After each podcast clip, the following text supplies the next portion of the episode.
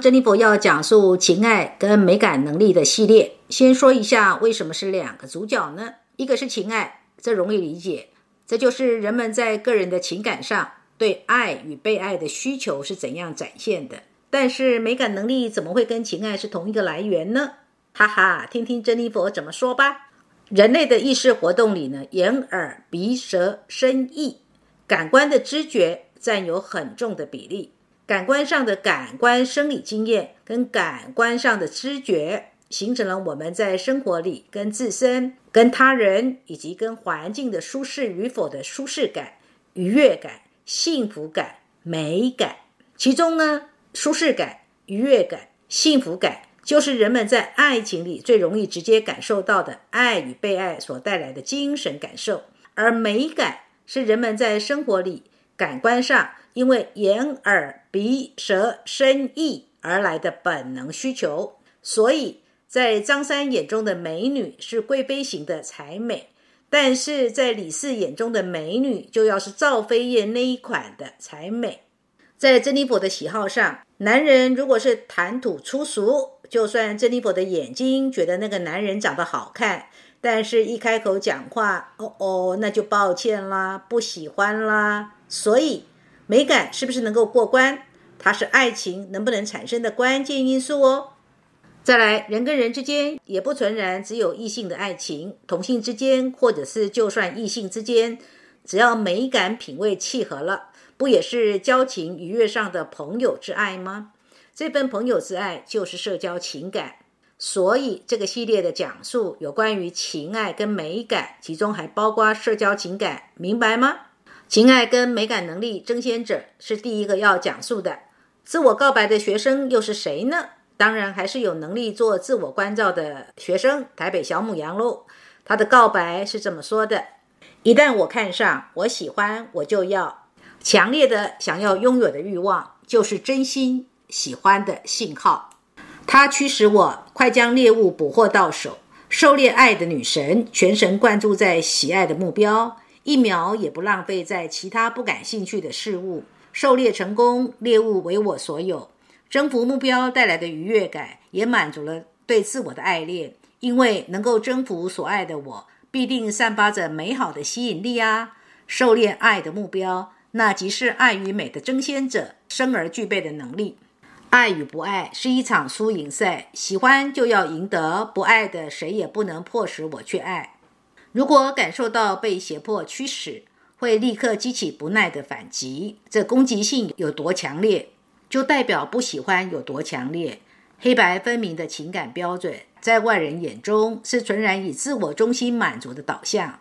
或许被说莽撞、任性，而且幼稚，但他人哪里懂得我的真呢？我讨厌你，就是讨厌你，怎么笑脸相迎呢？关于友情，求学时代的好朋友总是跟自己学习成绩不相上下，或略优于自己的人。每次考试都是一场跟朋友的成绩拼斗赛。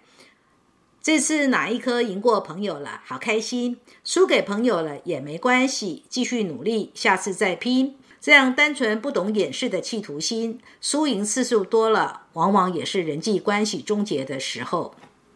唉，友情散场时，我说他就是见不得我考得比他好，只能他赢我，不能我赢他。但凭什么我就不能比他好呢？容不下比他好的我，我又为什么还要跟他做朋友呢？类似的故事一再的上演。那时候不懂，原来我喜欢有竞争性、能激发斗志、让我充满拼劲活力的社交情谊关系。当两个人落差越大，不再能驱使我竞争，就来到更换目标的时候，我只是本能的这样与朋友往来。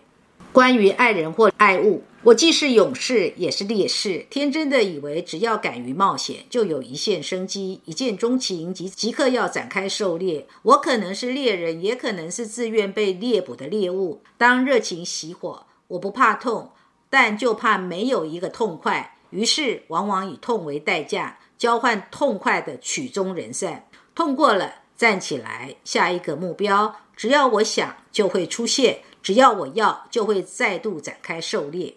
原来这就是我最忠于自我生活美的满足跟需要啊！透过跟着珍妮佛老师学习生活智慧长期的系列课程后，我才渐渐了解到，活在真诚做自己的生命状态里，最是令我充满激动的喜悦。松绑了必须活成别人眼中美好存在的信念，不需要为别人的目标逼迫自己和善、讲理、有耐性。我开始享受到做自己就足以愉悦生命了。当争先者强烈自我中心的色彩。全然投注在靠自己主动争取所爱的事物上，自然没有多余精力在驱使他人来满足我要的精神或物质享受，也就相对减少因向外所求不得而生的怒气。我也可以因此不再是我所不喜欢的冲动易怒以及攻击他人的角色，而纯然是我喜爱的为目标热切勇敢前进的我。纯然去享受生命在输赢起落之间奋力拼搏开创出的鲜活之美。在这十多年来，跟着珍妮波老师做生活智慧的学习，最愉悦的就是我懂了欣赏自己的至真自信、潇洒干脆，活出这样的我，活在这样的生活，美极了。而我着实享受到珍妮波老师对我的爱护跟珍惜。如今又跟着珍妮波老师跟王兆坤老师学习《易经》的生活智慧。等于生活上又多了一个爱护我的长辈了。珍妮佛朗读完了，在正式的讲课之前，珍妮佛一定要再次提醒听课的你：任何的人格能力都是在关系当中如实上演。这个关系可以是你跟你自己，也可以是你跟生活中任一个他人。而这个他人在现代的网络社会里，也不必然要两个人真正在生活当中有往来。情爱跟美感的能力，就是我们跟自己的关系，或者是跟任何一个他人的关系，对于爱的需要跟对于爱的表达。表达就是给予，需要就是想要从别人那里得到的爱的品质，以及我们对于什么是美、什么是品味的需要。我们觉得什么样的东西能够满足感官上的享乐，以及当我们给出什么样的感官享乐，不论是感情上的友好，或者是东西。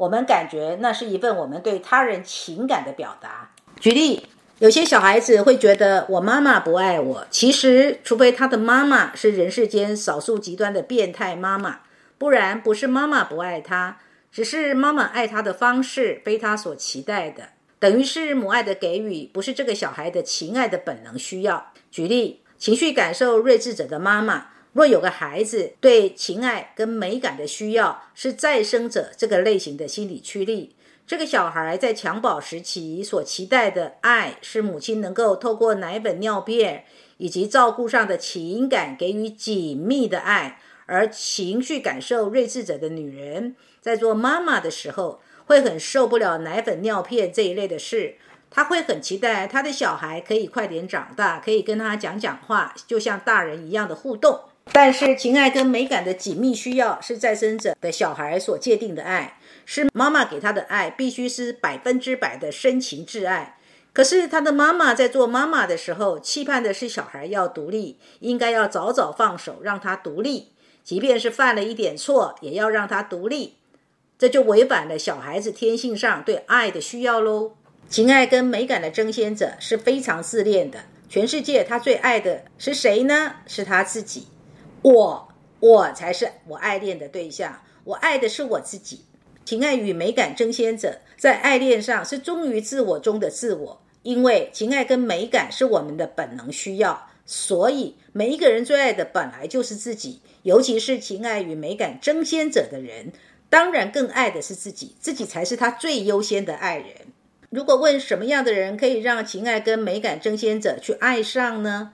那一定是他们主动爱上的人，他们是不能勉强自己的恋人是自己不爱的，尤其是色相上不爱的，五感上不爱的。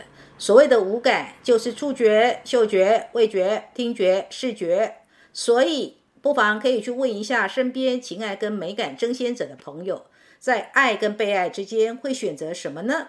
他们宁可选择爱人，也不要选择被爱。情爱与美感争先者的人喜不喜欢一个人呢？他们第一眼就会知道的，很本能的，第一眼就知道，他们对一个人的喜欢是快速燃起，一下子就喜欢，但是情爱不持久，因为火苗的燃烧快速启动，就像打火机一样，立即点燃了，但不会持久，因为燃料很快就消耗完了。所以，如果你的恋人是这类型的，你可能会很错愕：他一开始那么热烈的追求你，但后来怎么就凉掉了呢？如果你曾经被情爱跟美感争先者的人追求过，就可以体会什么叫做爱不持久。当他开始追求猎物的时候，是全心全意的在追求这个猎物。刚开始的时候，他是很会献殷勤的。为什么呢？因为猎物要到手啊。还有，因为他的喜不喜欢是很本能的。当他喜欢的时候，就会想要弄到手，就像是猎物一样。猎物就是要追到手为止。既然要追到手，就要像猎人一样，要有捕捉猎物的本领。所以。不论是追求的公式也好，或者是花招也好，刚开始被这样的异性追求时，会觉得挺虚荣的。但是等到你有了回应以后，对他而言就是猎物上手了，他就开始慢慢降温啦。尤其是开始的时候，越是集中燃烧爱意的追求的热情烧得越快的，降温的速度也快。所以在爱情的热度容易退温，会让他们的爱人感到错愕，怎么就这样的冷掉了呢？感觉这个追求者以前不是这样子的啊，怎么这么快就退温了呢？是不是我哪里做错了，或者是我已经不再吸引他的呢？情爱跟美感争先者的人，自己很容易在爱情上退温，但是他们不能忍受他们的爱人不再把他们当做美丽或者是刚猛的对象。也就是说，他们对爱的状态是喜欢一种火火的状态，维持一种火热的状态，无法忍受被爱人给冷落了。当被爱人给冷落的时候，是会生气的。再来，情爱跟美感的争先者谈恋爱的时候是要有肉体的接触，因为争先者这个心理驱力是被欲望给驱动的。其实，爱或不爱，感官本能上，身体就是会知道爱或不爱。至于美的部分呢？美感是一个人怎么样打扮自己，呈现自己的美丽跟魅力，用来自己受异性欢迎的程度。不论男女，尤其是女人，因为女人在表达美感的时候，打扮自己是天经地义的。男人呢，如果打扮自己，社会上就会认为这个男人呢比较娘，或者是呢有其他的负面批评。不论男女，情爱与美感争先者的人，打扮自己的方式就是勇于展现自己认为的美。在颜色的选择上，会比较喜欢红色，因为红色是火的颜色，最能够展现美感在燃烧的感觉。或者是会比较喜欢热情的颜色。再来，因为身体的表达也是一种美感，情爱与美感争先者心理驱力不受阻碍的人，是很利于做一个舞者。如果一个舞者的人格配置上刚好情爱与美感能力以及欲望跟行动能力都是争先者这个心理驱力的配置，你会感觉到这位舞者又性感又美丽，尤其是在跳舞的时候，舞动身体所散发出来的美感跟性感更是张力十足。再来，社会上都认为女人对爱的表达应该是比较被动的，等待被追求的。但是对一个情爱跟美感争先者的女人来说，要她坐在那里等待男人来追求，他们会不耐烦的。反倒是当看到一个好男人的时候，会主动去追求，是会倒追男人的。如果问珍妮佛，那情爱跟美感争先者的男人喜欢被倒追吗？哦哦，答案是不喜欢哦。情爱与美感争先者的男人在爱情上怎么会喜欢当猎物而不当猎人呢？如果来追求的女人又不是他的菜，怎么可能追得到手呢？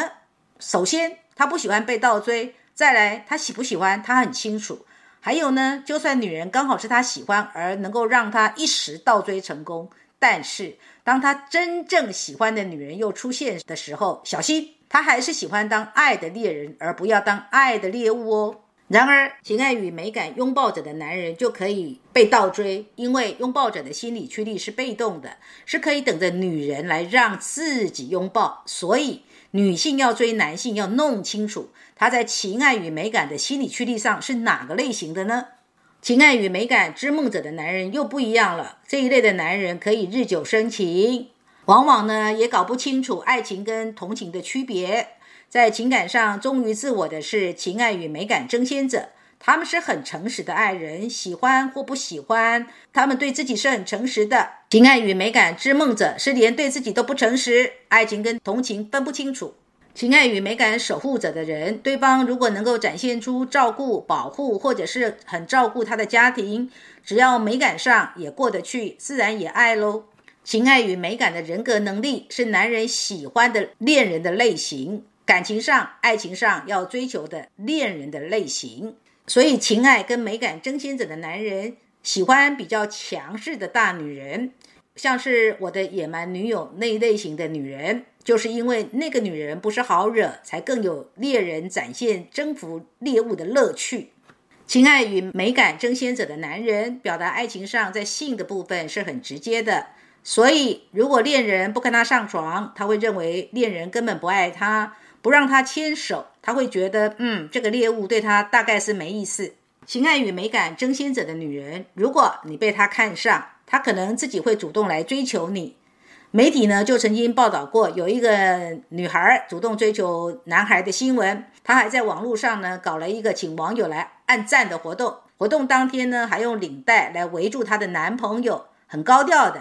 他的人格配置呢，就很有可能是情爱跟美感的争先者，欲望跟行动的新创者。所以呢，又主动又爱现。